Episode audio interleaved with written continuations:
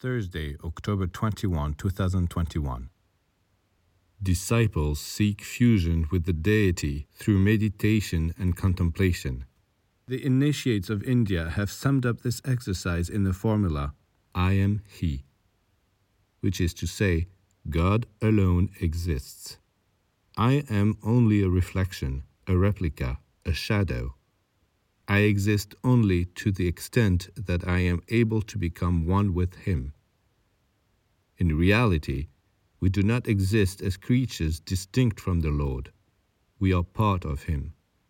This is why initiatic science teaches human beings the methods they must use to detach from their illusory images of themselves.